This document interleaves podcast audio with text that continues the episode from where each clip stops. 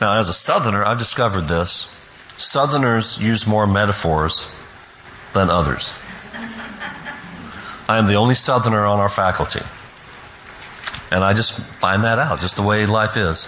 You know, uh, uh a Yankee, if Yankee father says to their to his kid, if, if you misbehave, I'm going to spank you. A Southerner will say, if you misbehave, I'm going to be on you like a tick on a hound dog. And you know what? The kids get it.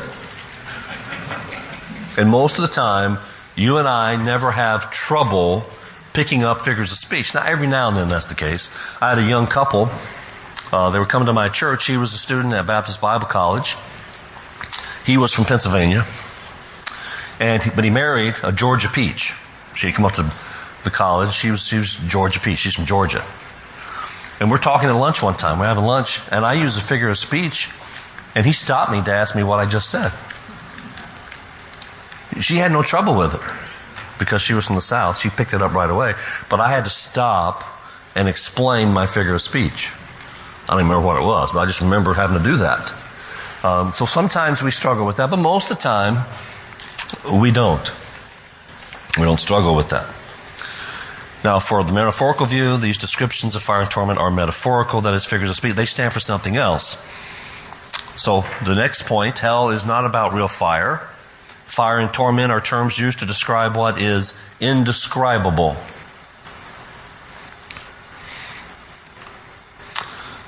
The next slide. The descriptions of hell use terms that paint a picture of God's judgment that is beyond our current experience. For example, you and I know what fire is in our own experience. But the eternal fire and all those things, that's something beyond our experience, and fire represents something beyond our experience. And uh, the next, hell is still horrible punishment. You want to put in horrible punishment in your notes there, and may be far worse than what fire brings to our minds. It is more serious mental anguish than it is literal fire, where the literal view would say it's both, really.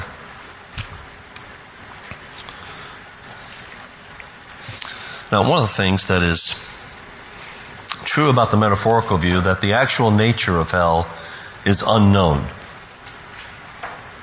I don't have a statement It's unknown. It stands for something that's far worse, but we don't know what that is.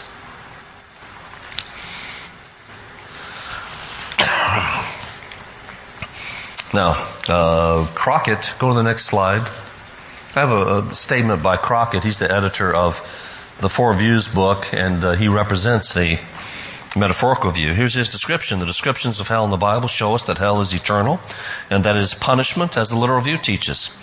However, the nature of the punishment is not to be described in terms of physical fire, darkness, gnashing of teeth. Instead, these descriptions are to be taken metaphorically with the result that the nature of the eternal punishments are unknown. They are sometimes viewed as difficult beyond our imagination. So, Next slide, that means he agrees with the literal view. That means he agrees with me on the duration of hell. That's the, if you advance that for me, which is forever. And the next thing, the fact that it is punishment. He agrees with that. The areas of disagreement with the literal view is that the description is metaphorical and the nature of the punishment is unknown. Now, Crockett gives a list of reasons why he holds to his view. And I'll give those and then I'll give my responses. I'll give some of my responses as we go, but then I have a list of my responses. The first reason he gives embarrassment in the literal view. Fire. a forever fire. That should cause us embarrassment.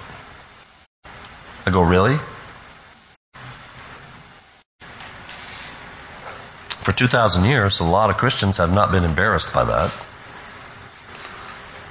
It certainly embarrasses some. Second, other major Christian figures have held to the metaphorical view. Well, you always want to bring that out. When you disagree with the majority view, you find some big guys in history that agree with you. And you put that forward. And he has quite a, a major list. Go ahead and put all those up there if you would for me, Aaron.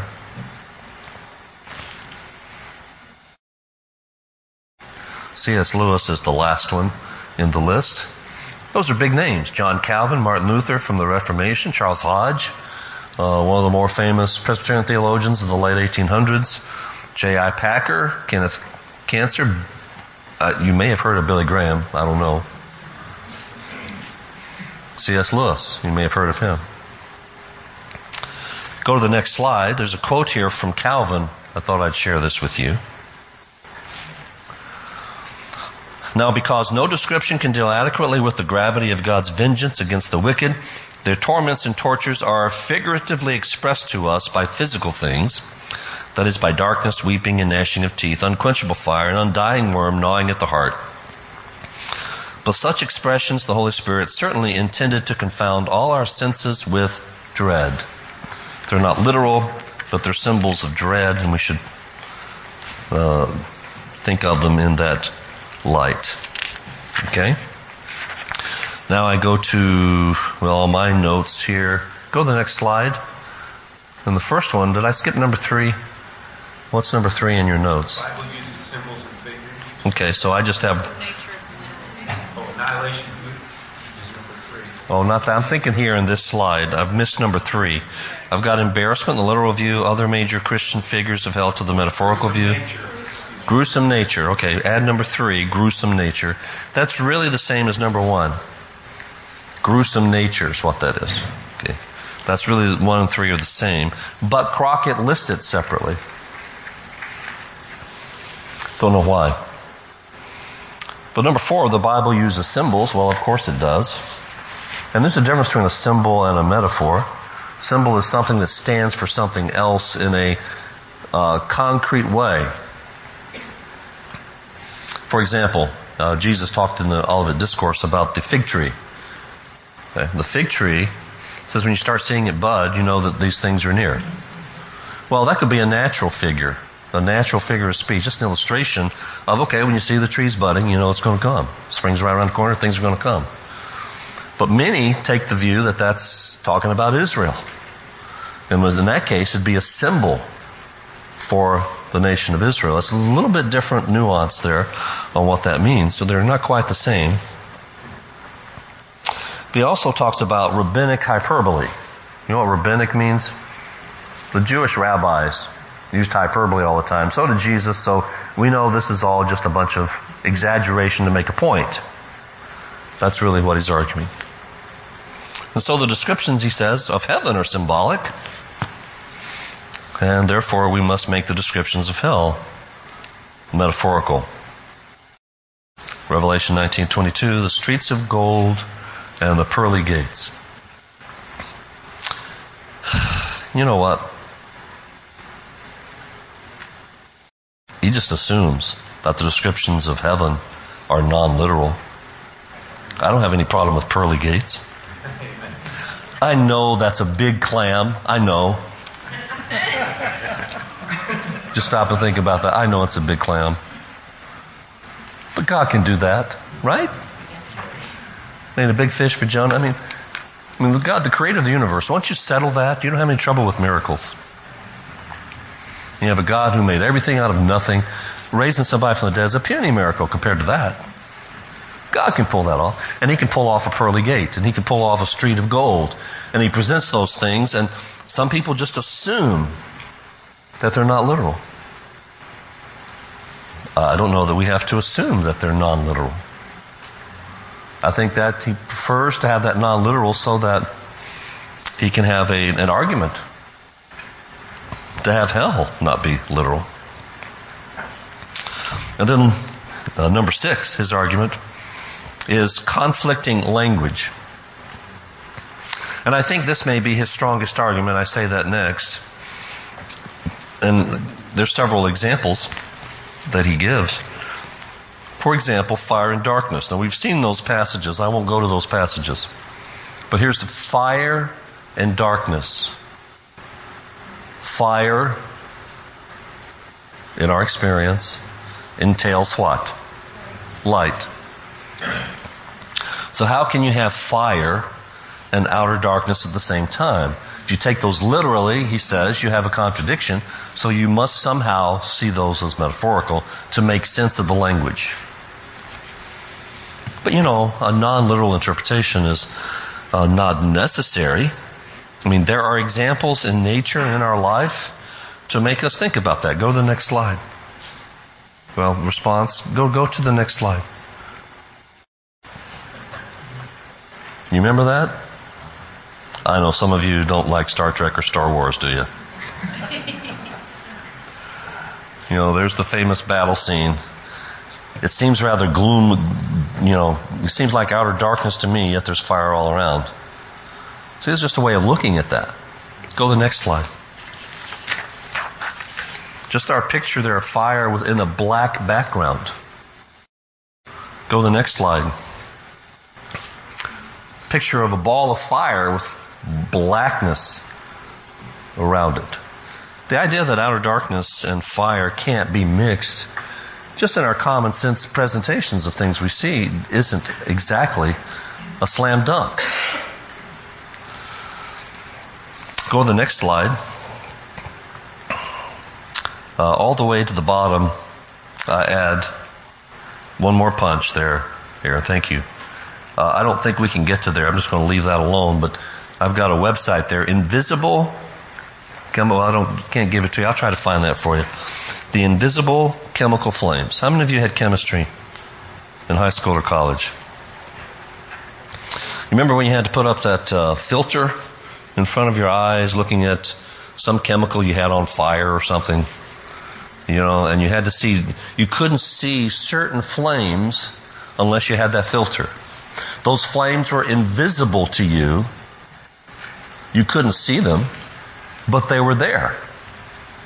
In fact, this uh, link that I have here takes you to a NASA website, or not a NASA website, but a, a company that, that uh, works for NASA. NASA has developed thing, things for firefighters because firefighters go in uh, many times and they can't see all the flames. See, there are invisible flames. There are those that are visible, and there are those that are invisible. And so they give them a kind of visor helmet. This company works on that to help the firefighters see the invisible flames. That stuff exists in our own culture. So the idea that fire and outer darkness uh, can't mix because fire automatically means light is not true. Some flames do not show off light within the range of our own eyes as humans. So, I think that's interesting. Now he goes on. Next slide. Okay, next, uh, he gives weeping and gnashing of teeth. Why is that a problem? Weeping and gnashing of teeth. That there's conflict there. Weeping and anger. You know, I said that's anger. Weeping and anger. No, no people have cried. Jesus, when you know when it says that Jesus wept, the Greek word there means that he was angry while he cried.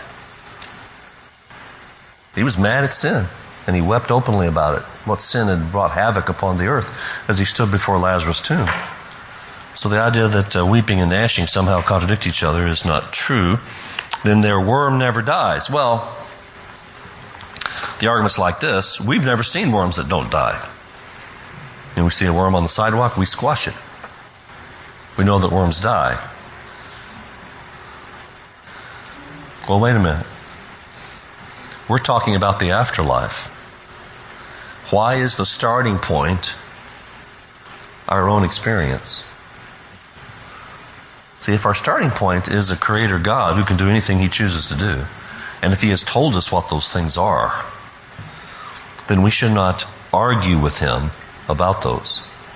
I think there's a problem here in just the way we do it. And um, let's go down a couple more. Let's go to number seven.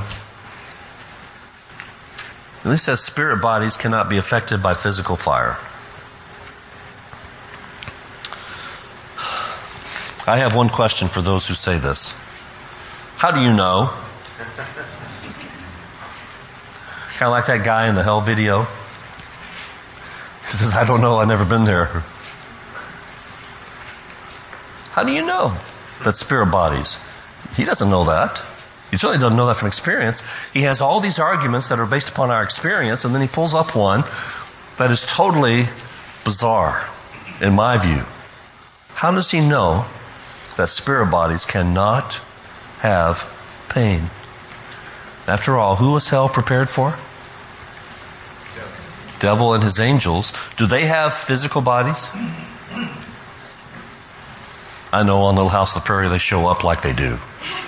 Okay, they appear, they appear as men in the Bible. But they don't have physical form. They have spirit form. But yet they're going to be punished. So the argument here is a little spacious in my opinion. It's, it's uh, out to lunch. Now, I, I want to say this. I respect Crockett and those who hold the metaphorical view. I respect Billy Graham. I came to Christ through Billy Graham. So you're never going to get me attack Billy Graham. I'm just telling you, I disagree. Okay, and I've given you my reasons. And of course, biblically, we go to the Matthew 25, 41 passage and Luke 16, which clearly shows spirit bodies being tormented. Unless you take that lengthy passage as non literal, and there's no reason to, uh, you, then you have no basis to stand on. Okay. Okay, I'm about to shift over to my second session notes. Any questions at this point that you'd like to bring up at this moment? Uh, could we start passing out the second session notes? Yes, ma'am.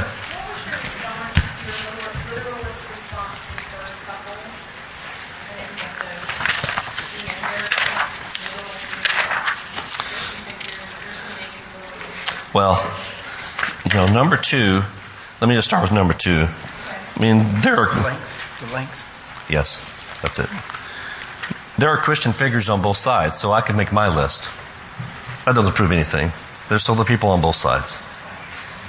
Uh, so that would be my answer to that. And it, it's fine, I understand. His list does show this. And I agree with this that his view is not a weird view. Okay, and I agree with that. I respect his view. When I come to the annihilation view, I don't respect that view. Okay?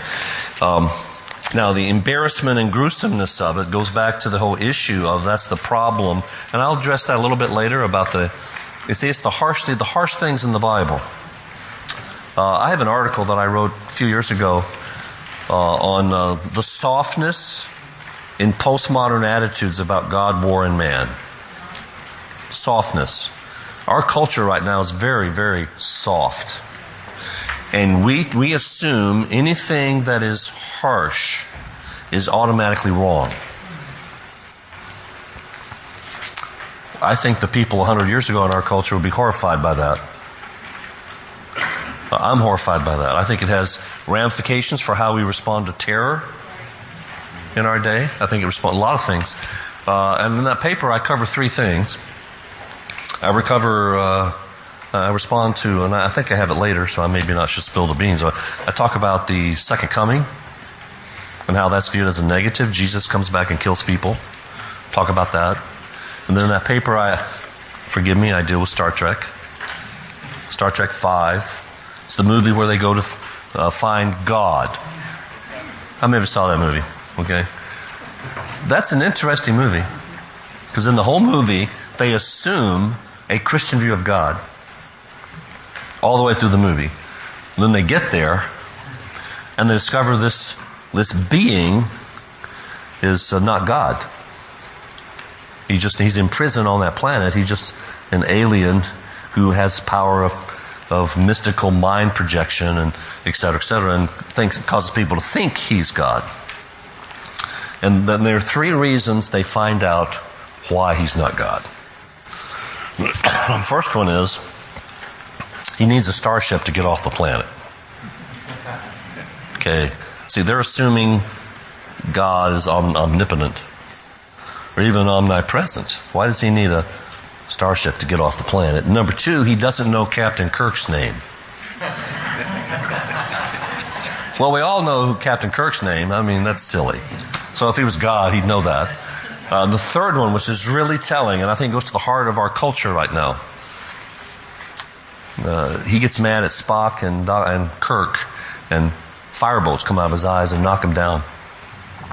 And then he turns to Dr. McCoy. Dr. McCoy is the one in the, in the Star Trek series that's always talking about sweet Jesus. He uses that phrase. And he says to McCoy, Will you also disbelieve? And McCoy says, I, I would never believe in a God who inflicts pain for his pleasure.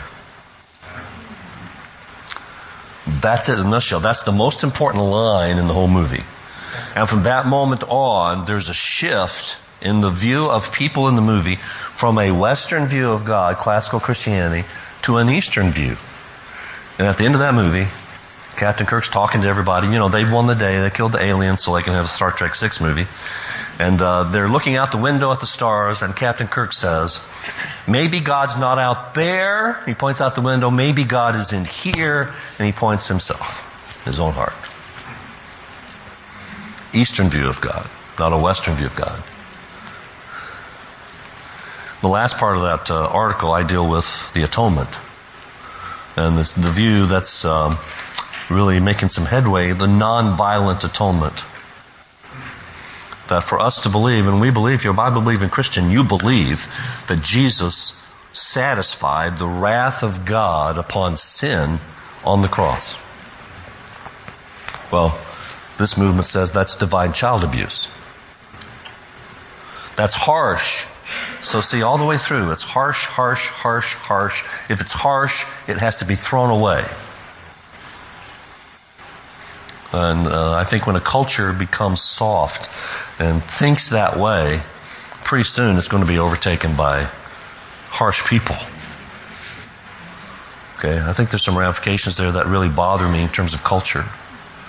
Um, so that's part of my understanding. I don't know if I helped with my ramblings there. Okay. All right. Are we, um, everybody got the next set of notes? They asked me, how far could I go without another break? And I told them, I, I'm agnostic. I don't know.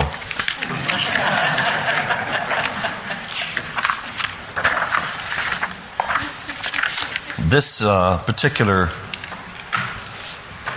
uh, presentation is on the length of hell. Is it forever?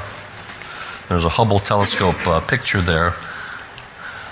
You know, that's if we traveled there, we would think it took us forever. Go to the next slide. In the introduction, there are three things. Okay, stop right there. I have Eufaula, Alabama. That's one of the towns in Alabama that I grew up in. And I have a picture there. That's the downtown picture of Eufaula, a very small town. Anybody ever heard of Eufaula, Alabama? Anybody been there? Two? You get, you get, you get stars for coming today. I lived there for about three years in the early 1960s. That's where I learned to bowl. I was on Google the other day looking up, doing Google Earth and Google Map stuff, getting pictures of all the houses I've lived at in my life. But I was putting together a PowerPoint presentation with those pictures for my parents as a Christmas gift. And uh, there's a little tree that was in the front yard that's now a huge tree, so the picture you can't even see the house. It's right in front of the house. Okay. Well, at, the, the, at that house on the carport one Saturday morning, my twin brother Jimmy and I were just playing on the carport. My parents came out, and apparently somebody in our family had died. And my brother and I had never had to face the issue of death before you know, other than stepping on bugs. We knew nothing about death.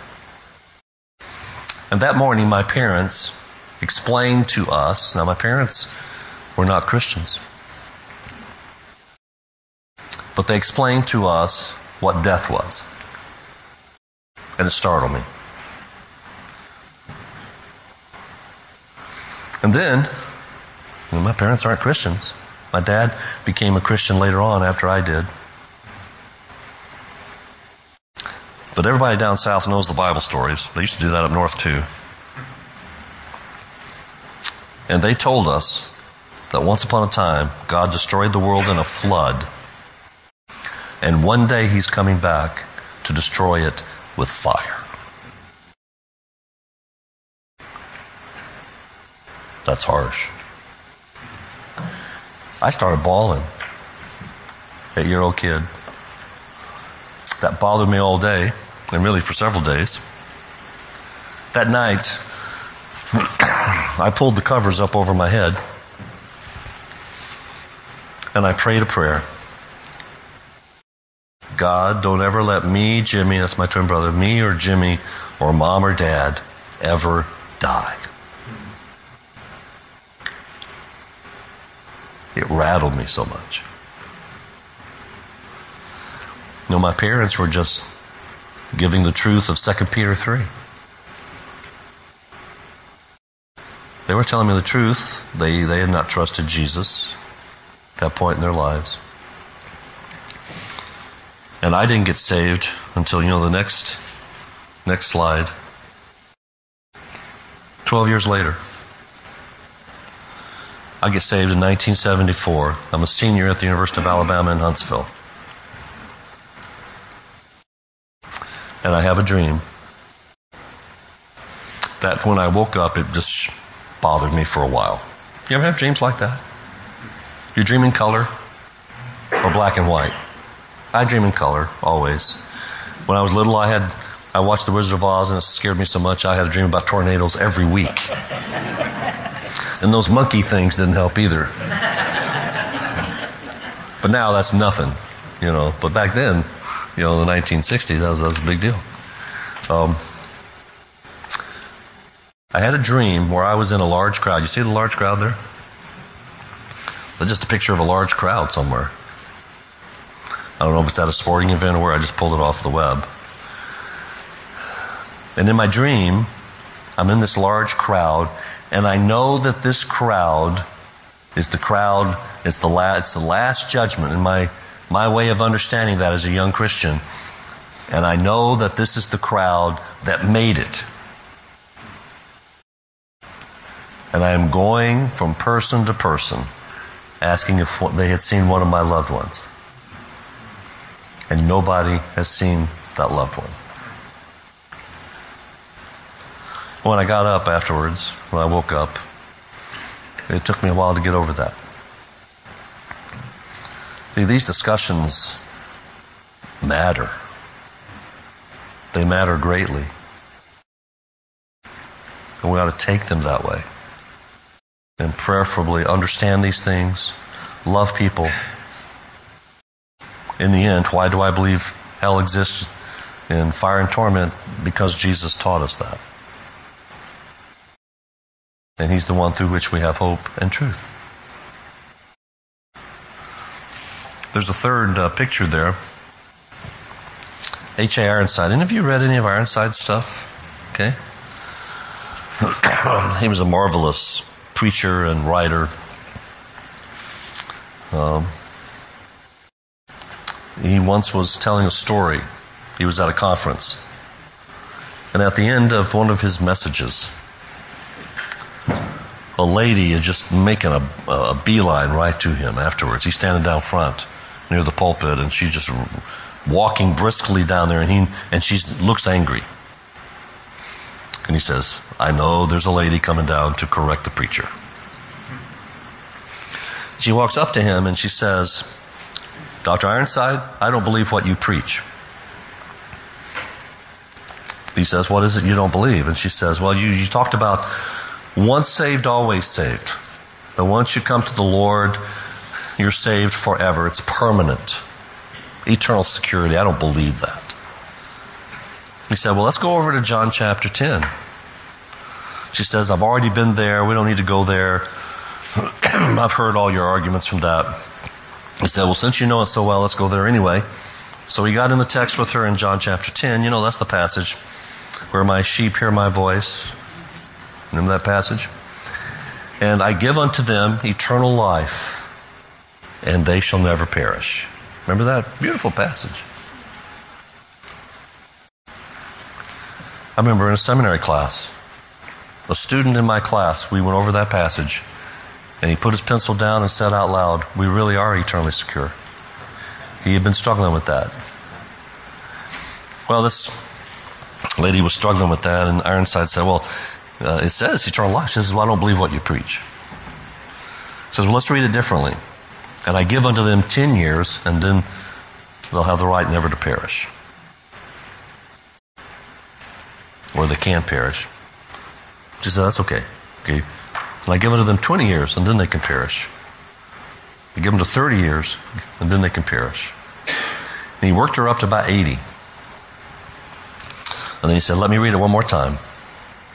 And I give unto them eternal life, and they shall never perish. And she said, I don't believe what you preach. There's a hard headedness to a lot of us. All of us probably have a spot in there where we're hard headed. You know, she had, had trouble with that everlastingness. And some people, I think, in our culture just struggle with that in general. I don't know, when I was a little boy, I struggled with everlastingness. And I thought this way. I'd read some Bible studies. You know, I was at the doctor's office and they had a Bible storybook there and I had read that and, and I thought, here's what heaven is. Okay, I'm wearing these really dorky things, you know, the head coverings and the real, you know, and I got a staff and I got sheep and I get up every morning and I go out and tend the sheep and then come home and that's all I do for eternity? I said, you gotta be kidding me. I really struggle with that. So I understand people when they struggle with the everlastingness of things, both good and bad, in scriptures. But we have to come back to what does the Bible say. And so I have several passages here. Let's look at them. Matthew 18. We've already seen some of them, but I didn't emphasize the foreverness of things as we went through them.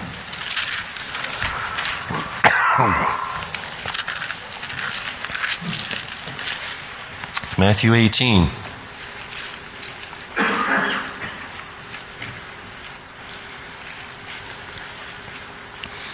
If your hand or your foot causes you to sin, cut it off, throw it away. It's better for you to enter life maimed or crippled than to have two hands or two feet and be thrown into, notice the phrase, eternal fire. Eternal fire. Now, the metaphorical view agrees that that's eternal, it's forever.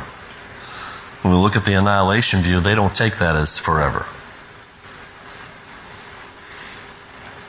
If your eye causes you to sin, gouge it out, throw it away. It's better for you to enter life with one eye than to have two eyes and be thrown into the fire of hell, which he has just described as eternal fire. Go to Matthew 25, a few chapters over.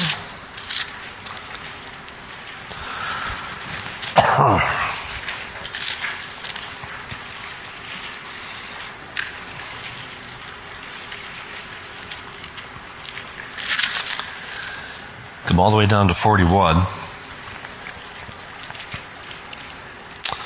Then he will say to those on his left, Depart from me, you who are cursed, into the eternal fire prepared for the devil and his angels.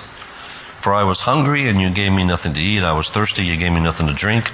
I was a stranger, you did not invite me in. I needed clothes, you did not clothe me. I was sick and in prison, and you did not look after me. They also will answer, Lord, when did we see you hungry or thirsty or a stranger or needing clothes or sick or in prison and you and did not help you? He will, will reply, I tell you the truth, whatever you did not do for one of the least of these, you did not do for me. Then they will go away to, notice the phrase, eternal punishment. Is those who are on the left hand. But the righteous to eternal life. And one of the issues you have here, that's, that'll probably come up again. If you look at eternal punishment, and the word eternal there is not eternal, it's not forever, then you have to make eternal life not forever either. This is a tough passage for those who believe in a temporary hell or something like that. Okay, then go to Mark 9.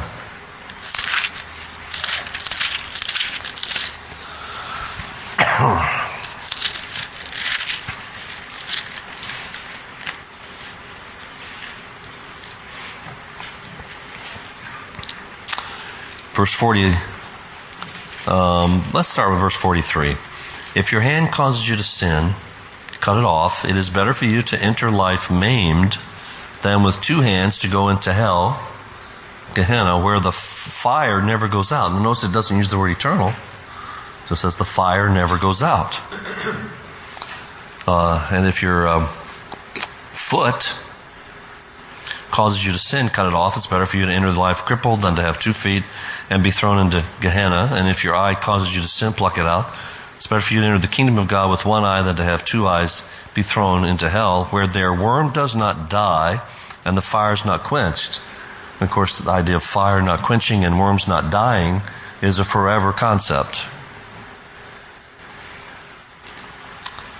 Let's go to 2 Thessalonians 1 9.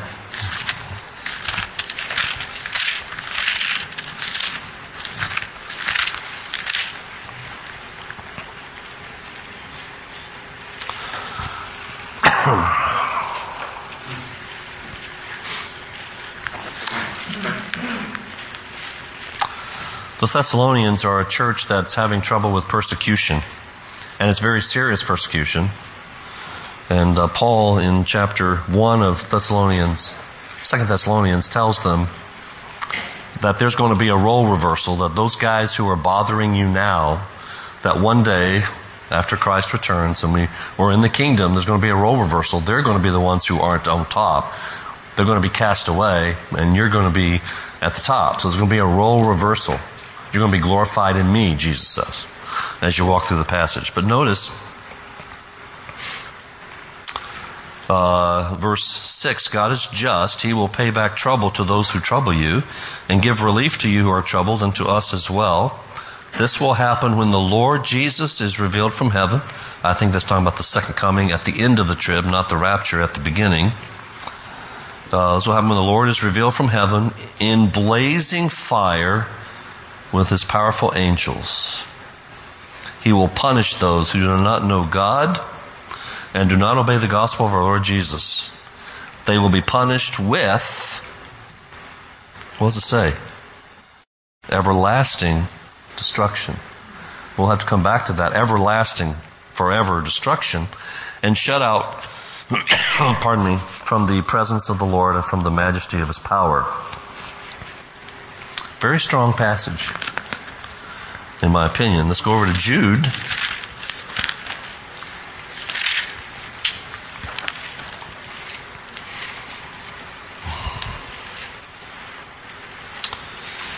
Verse 6 And the angels who did not keep their positions of authority, but abandoned their own home, these he has kept in darkness, bound with, notice what it says, temporary chains. Does it say that? No, what does it say? Everlasting change. Now I'm reading the inspired NIV here. With everlasting chains for judgment on the great day. In a similar way, Sodom and Gomorrah and the surrounding towns gave themselves up to sexual immorality and perversion. They serve as an example of those who suffer the punishment of, notice, eternal fire. And then you come down to verse 13. Let me read verse 12 because one of the phrases, and there's one of my favorite phrases in the Bible. These men are blemishes at your love feast. I think that's the meals they were having with the Lord's Supper. Eating with you without the slightest qualm. Shepherds who feed only themselves. Now that's interesting. A shepherd feeding only himself. What a weird idea. They are clouds without rain. King James says clouds without water.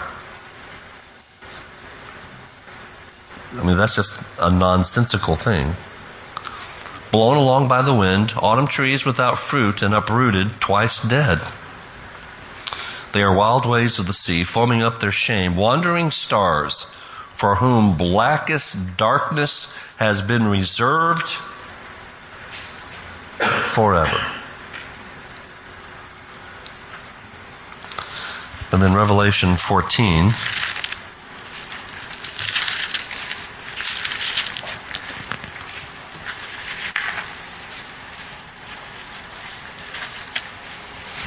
Revelation 14.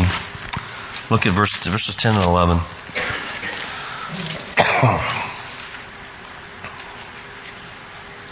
We read this earlier. This is the mark of the beast passage, actually. Verse 10 He too will drink of the wine of God's fury, which has been poured full strength into the cup of his wrath. Into the cup of his wrath. Let's stop a minute. Back to the harshness idea. What do people want God to be?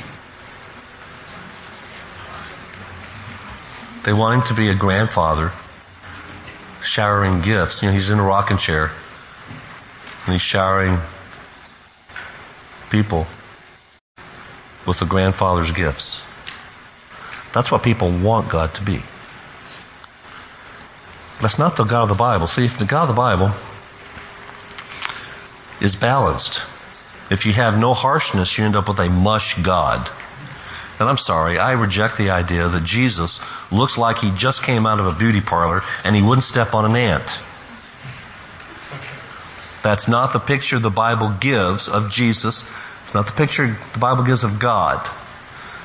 He's not a mush God, but also he's not this harsh God either. If all you have is, and, and you run into some, you've seen them, some of these Christians that, you know, you know, when they talk, when you talk about hell and they're just rolling the amens, they're happy to see people go there.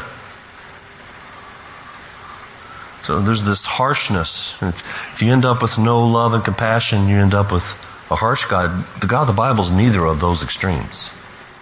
Because both those pull together in balance. So here, very clearly, wrath. He will be tormented with burning sulfur in the presence of the holy angels and of the Lamb, and the smoke of their torment rises forever and ever. And in case you don't like the word forever, you think it means something else, there is no rest day or night for those who worship the beast in his image. It's ongoing, never ending judgment. And then Revelation 20 the great white throne judgment that's coming later in the, in the passage, earlier in verse 10, and the devil who deceived them was thrown into the lake of burning sulfur, where the beast and the false prophet had been thrown. They will be tormented day and night forever and ever.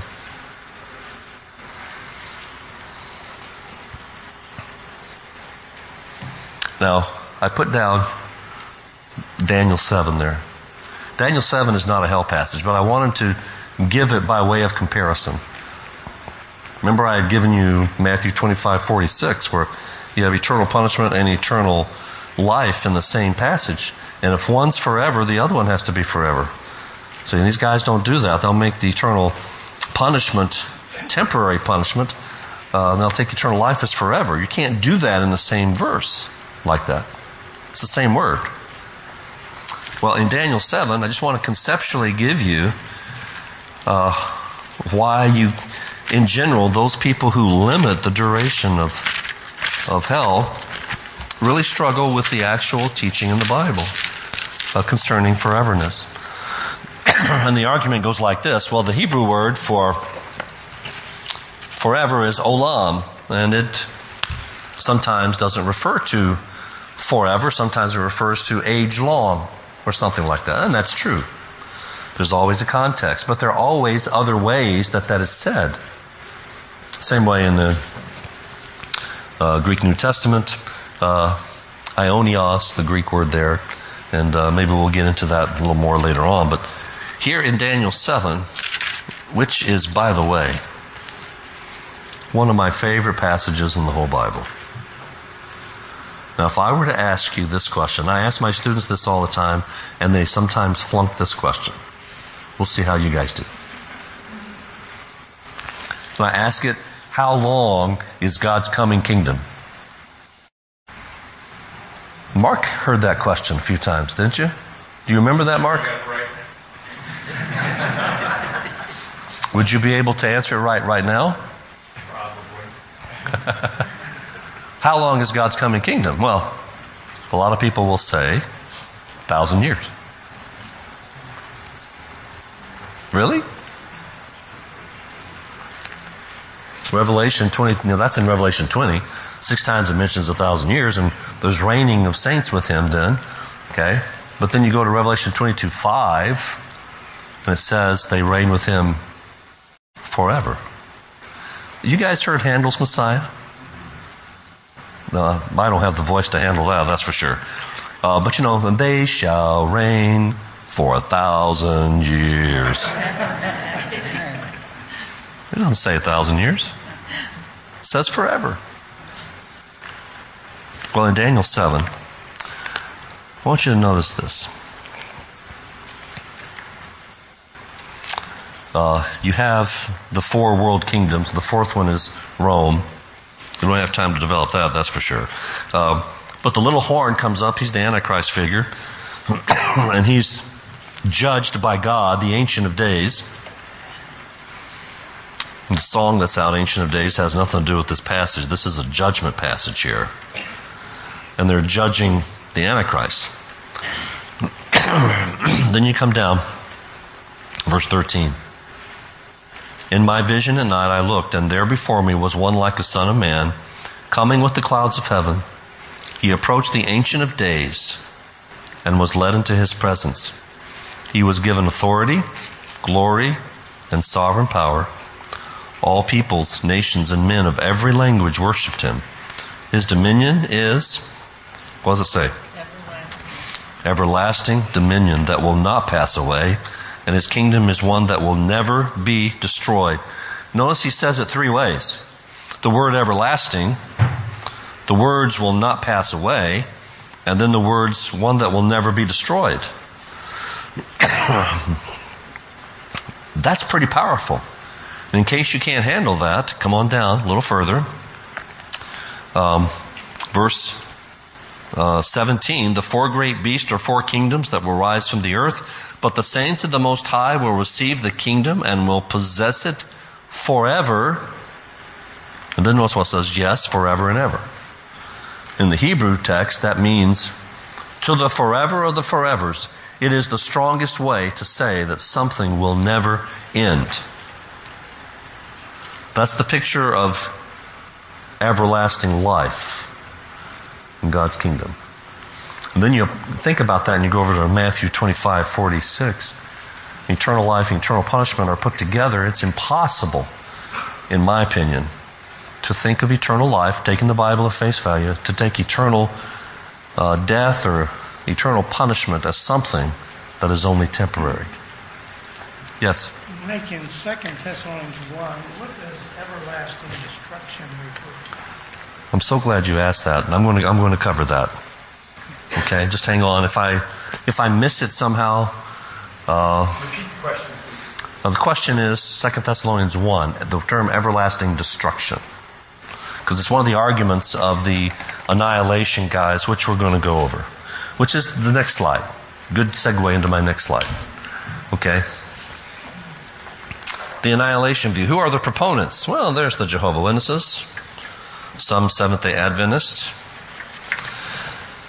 It's interesting that among the cult groups, those who hold to annihilationism also hold to soul sleep. Because that solves some problems for them. Most evangelicals who hold to annihilationism do not hold to soul sleep. Among evangelicals, I list John Stott and Clark Pinnock, who both died recently. Okay, sometimes this view is referred to as conditional immortality. And then I have that statement by Clark Pinnock. It is more scriptural, theologically coherent, and practical to interpret the nature of hell as the destruction that is non existence rather than the endless torture of the wicked.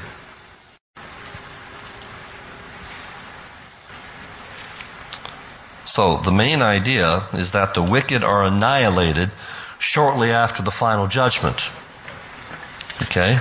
Now, let's look at the next slide. And here's this diagram. I'm going to have to find.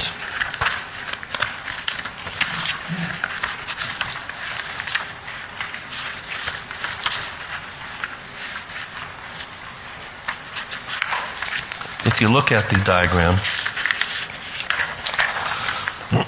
now I'm not giving all the details of all the end time stuff. I mentioned that. A person dies, and they have the intermediate state, our soul with Jesus, our body in the grave. That's an indefinite period of time. We don't know how long that'll be. For some, it's longer than others, right? Let's take St. Augustine. He died 430 AD. Well, he's dead, his body's in the grave, his spirit's been, let's assume he's saved. his spirit's been with Jesus since 430 AD. Okay? And those saints who came along later, when they died, their experience is a lot less in terms of human time. Okay? Um, but notice the way the, the chart reads uh, when Jesus comes, you know, where you have the final judgment, the heaven or kingdom, however you want to voice that, uh, goes on forever, but then there's this annihilation that takes place. Now, it's interesting, those who hold to annihilation don't specify how long it is before there's annihilation. They just specify that annihilation occurs at some point so that hell is not forever. Okay? Now, uh, next slide. I want to, I say this up here to say something nice about people. Punch it one more time. Two more times. um, annihilationism is sometimes accused, people are accused of holding to uh, universal salvation, that everybody gets saved. And some even say the devil gets saved. That's not what the annihilationists believe. John Stott didn't believe that. Even Clark Pinnock, who was quite liberal, didn't believe that. They view, they view themselves as a halfway house between the traditional view of hell and universalism that there really isn't a hell at all. Um, so I put that in there just to be fair to them. Now, what are the major arguments for annihilation? Uh, the ones that they use, and I, I give five of those.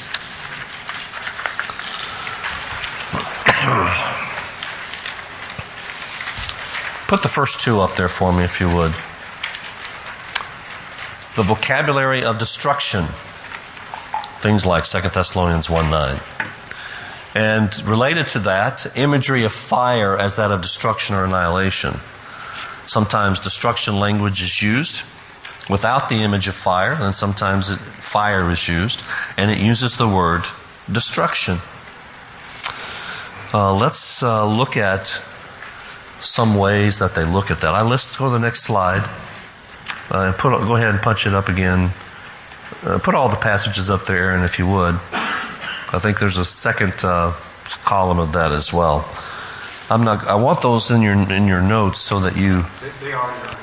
Uh, I want I want those for you to study. We're not going to look at every single one of them, but I will pick out. I think maybe three or so. We'll look at those. Uh, the first one I want to deal with is John 3:16. Have you heard of that verse? Let's look at that.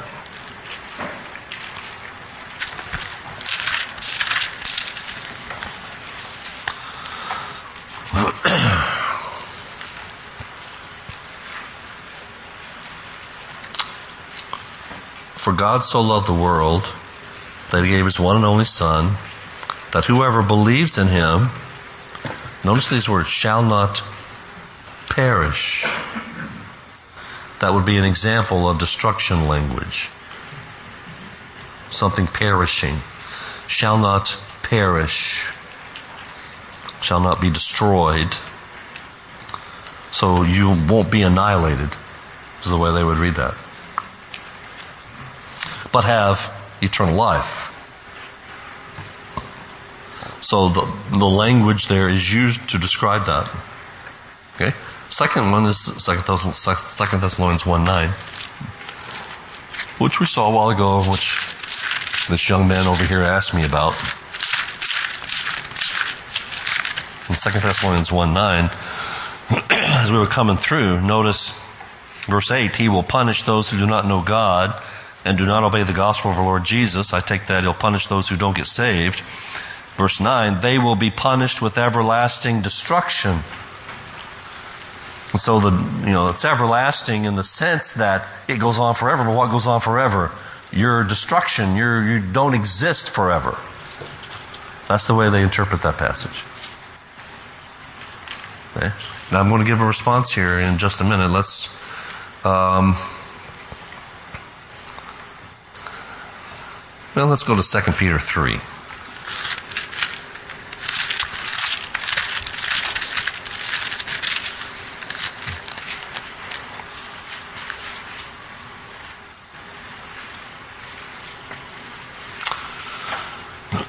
verse 7. Well, verse 6 By these waters, talking about the flood, also the world of that time was deluged and destroyed. By the same word, the present heavens and earth are reserved for fire.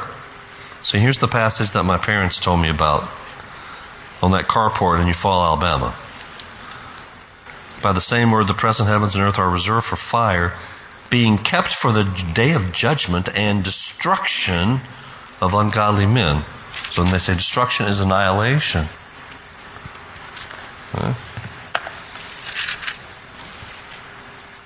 Okay, now all these passages that I've listed here have some way of that they look at it and and they emphasize the destruction aspect in some way. So, what is our response to that? I'm glad you asked. Uh, we're going to look at the punch up the. Uh, in fact, go ahead and punch it all up. I have two. There we go, right there. Destruction language in the Bible is used many times for judgment that does not annihilate and cause the lack of existence. I thought it was extremely interesting how they handled 2 Peter. But let's look at the flood. In uh, Genesis 6:13,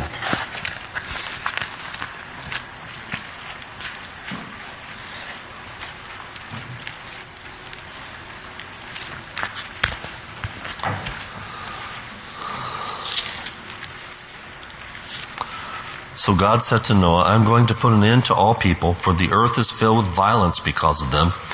I am surely going to destroy both of them. Okay, now you could see an annihilation guy saying, okay, they're going to be cease to exist. I am going to put an end to all people, for the earth is filled with violence because of them. I am surely going to destroy both them and the earth. Okay, wait a minute. In Noah's flood, was the earth vaporized? Did the earth cease to exist in Noah's flood? I mean, it was greatly transformed. But it did not cease to exist. There's a little overreaching here by the annihilationists. Okay? Let's look at the um, 2 Peter 3 passage. See, and they appeal to verse 7, but you know, they forget to read verse 6. You know, context can really mess you up sometimes.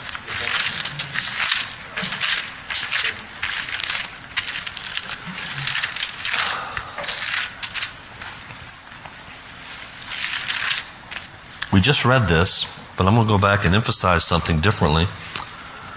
You know, in verse 7, by the same word, the present heavens and earth are reserved for fire, being kept for the day of judgment and destruction of ungodly men. They take the destruction there of ungodly men as annihilation. They're just, both soul and spirit, they just are gone. They don't exist anymore. But look at verse 6. By these waters also, the world of that time was deluged and what? Destroyed. Uses destruction language. Did the earth cease to exist? In the flood? No. So destruction language does not mean annihilation. And that's an assumption that those who hold this view take to try and make their view actually fit. Uh, I'm going to uh, uh, skip going over the captivity verses, but the same thing applies for the Babylonian captivity. You see the Jeremiah, Isaiah passages there as well. Okay, so let's go back now. Next slide. And let's go down to the third point. Justice disallows disproportionate judgment. Eternal punishment for finite sins is not fair. Okay. How long do we normally live? Okay, three score and ten, and then as our strength shall be. Some live longer, some live shorter.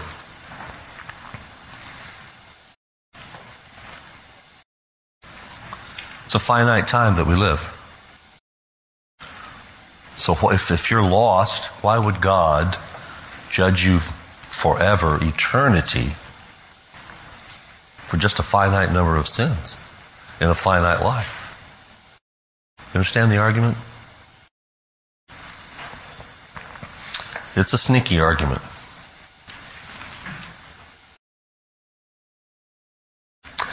It's almost, if I might use the term, I think I've coined this term, Catholicy.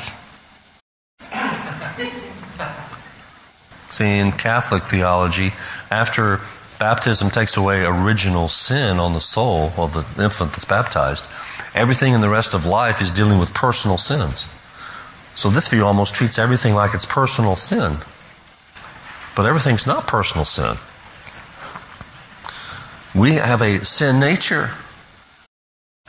Our entire bent is against God until Jesus saves our soul. See, I think they're asking the wrong question. They have a wrong view of sin here to even ask this question. It's not the right question. If I were to reframe it for them, I go, okay, what is the greatest sin possible? And here's what I would say it's not being what you were meant to be in Christ. That's the greatest sin having a rebellious disposition that you never resolved in your whole life, being against God in everything. See, to ask this question, you have to get down to personal sins only and not the sin nature of the heart. Where those personal sins are just manifestations of a bad heart. And kind of, I think, blows right past the seriousness of sin. That's my response uh, to that problem. Next one, number four. God cannot win in the end if there are still people in rebellion to Him in everlasting hell. Now let's resolve something here. Uh, sometimes I hear, and sometimes we preachers say it off, skewed just a little bit. Hell is separation from God. But I want you to know Hell is not you know, separation from the presence of God. God is omnipresent, right? What does that mean? God is everywhere all the time. And it's not just that God is everywhere all the time, it's all of God is everywhere all the time. There's not part of him's in Mississippi and part of him's up here in West Virginia. All of him is here. God is omnipresent. That means he's in hell. But what are we separated from if we end up in hell? We are separated from the favored presence of God. We are separated from His blessing forever. He is there in eternal cursing. So we need to make sure that we say those things correctly. Now, with that as background, then we come to this, and the argument is okay, if people are in hell today, then you know, they're always in rebellion against God. So God never wins over them.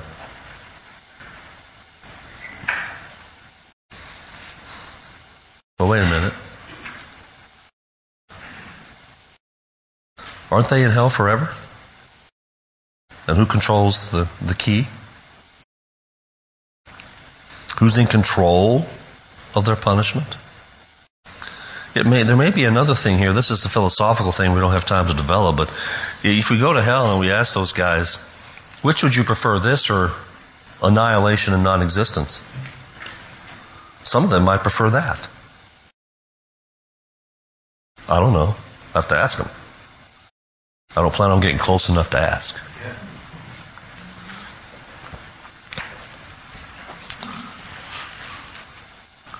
I think God wins even with the existence of hell. He's in control.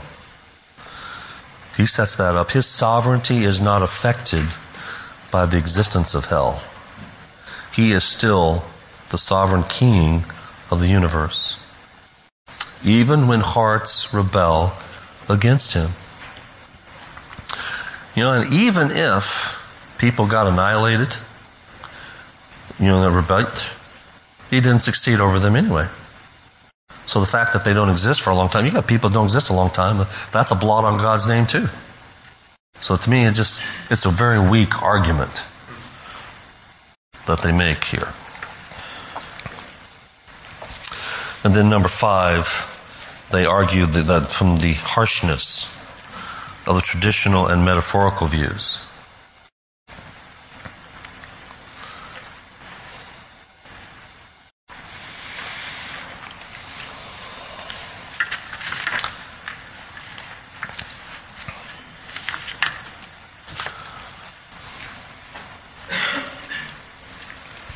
We talked a little bit about the harshness already.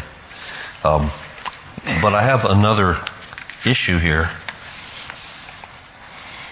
uh, concerning it. So let's go through some problem passages for the annihilationists.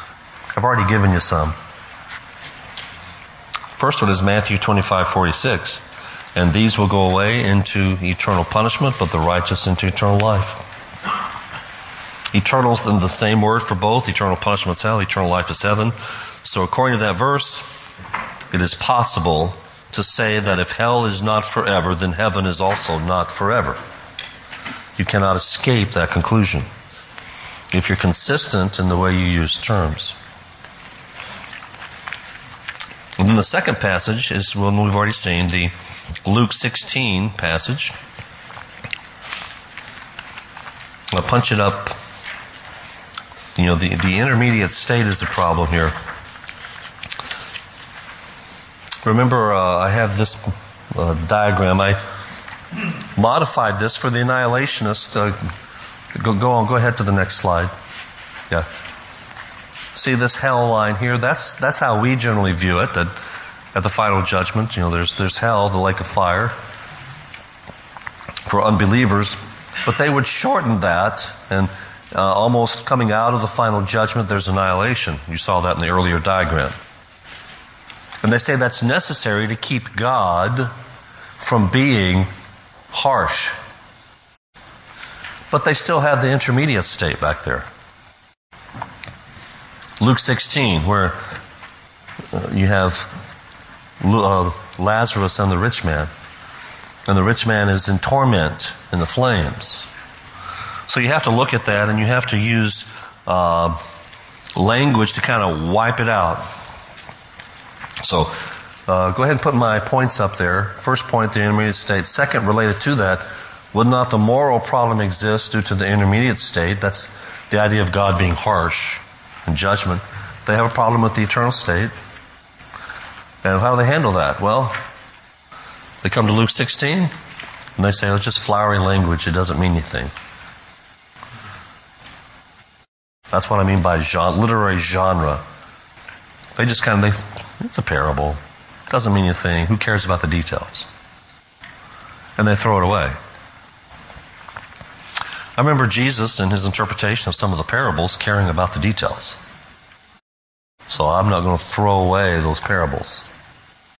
Uh, or and in Luke 16, it may, it may not even be a parable.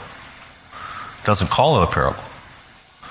Yes, sir you expand on number two as being your greatest problem for the annihilationist view? Is that in reference to the fact that the intermediate state, as described in Luke 16, is incredibly harsh? Yes. That's the point. That's the point.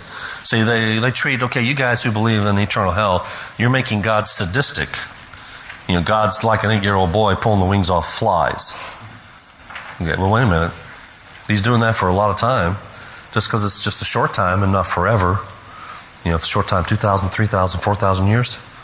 Just because it's short doesn't mean it's not, quote, sadistic. You have the same argument problem. So the way they try to handle that is just throw it away and say it's flowery language, it doesn't mean anything. I have one more question that might be helpful to okay. us as, as we wrap this up. Okay, so some of these arguments, like you're at work and you're, you're in a conversation with somebody, and they're not, and they don't believe in a literal hell, or they're annihilationists. And you want to give some answers to the point, but sometimes it's not easy to give a simple answer to some of these big questions. It's like, okay, let's study for about two hours here, and then you'll have the answer. If someone were to, to you were in a conversation at the coffee pot, and you wanted to say, say two or three things very quickly and concisely review for us then what your arguments would be. The eternal, eternal argument is good, isn't it? Yeah, I think I'd start with 25, 46 in Matthew. Uh, but then, two, I think I would start with a worldview question. Uh, you know, know, I love your brother, or whoever it is, I love you, but, you know, I, I think the worldview of Jesus is more accurate than yours. And I'd like to talk to you about that sometime. Um, you know, I think the ancients were far more wise than we moderns think, you know. So I, I think I would start there and, and kind of raise that as a question in their mind, worldview wise. How do you know that your approach is right? You know, it's not that you just have to debunk my view, you have to show why you are right. So I think I would do that. The Matthew 25, if they're interested in passages, if they're professing Christian or something, then the, the Matthew 25, 46, in my opinion, is a slam dunk that they can't get around. Uh, with your worldview uh, approach, that would be towards someone who's an atheist, non Yeah. Okay. Yeah, most likely. You know, a believer, I'll deal with passages. Let's look at passages. If they're an unbeliever, I think I'd get into the worldview questions.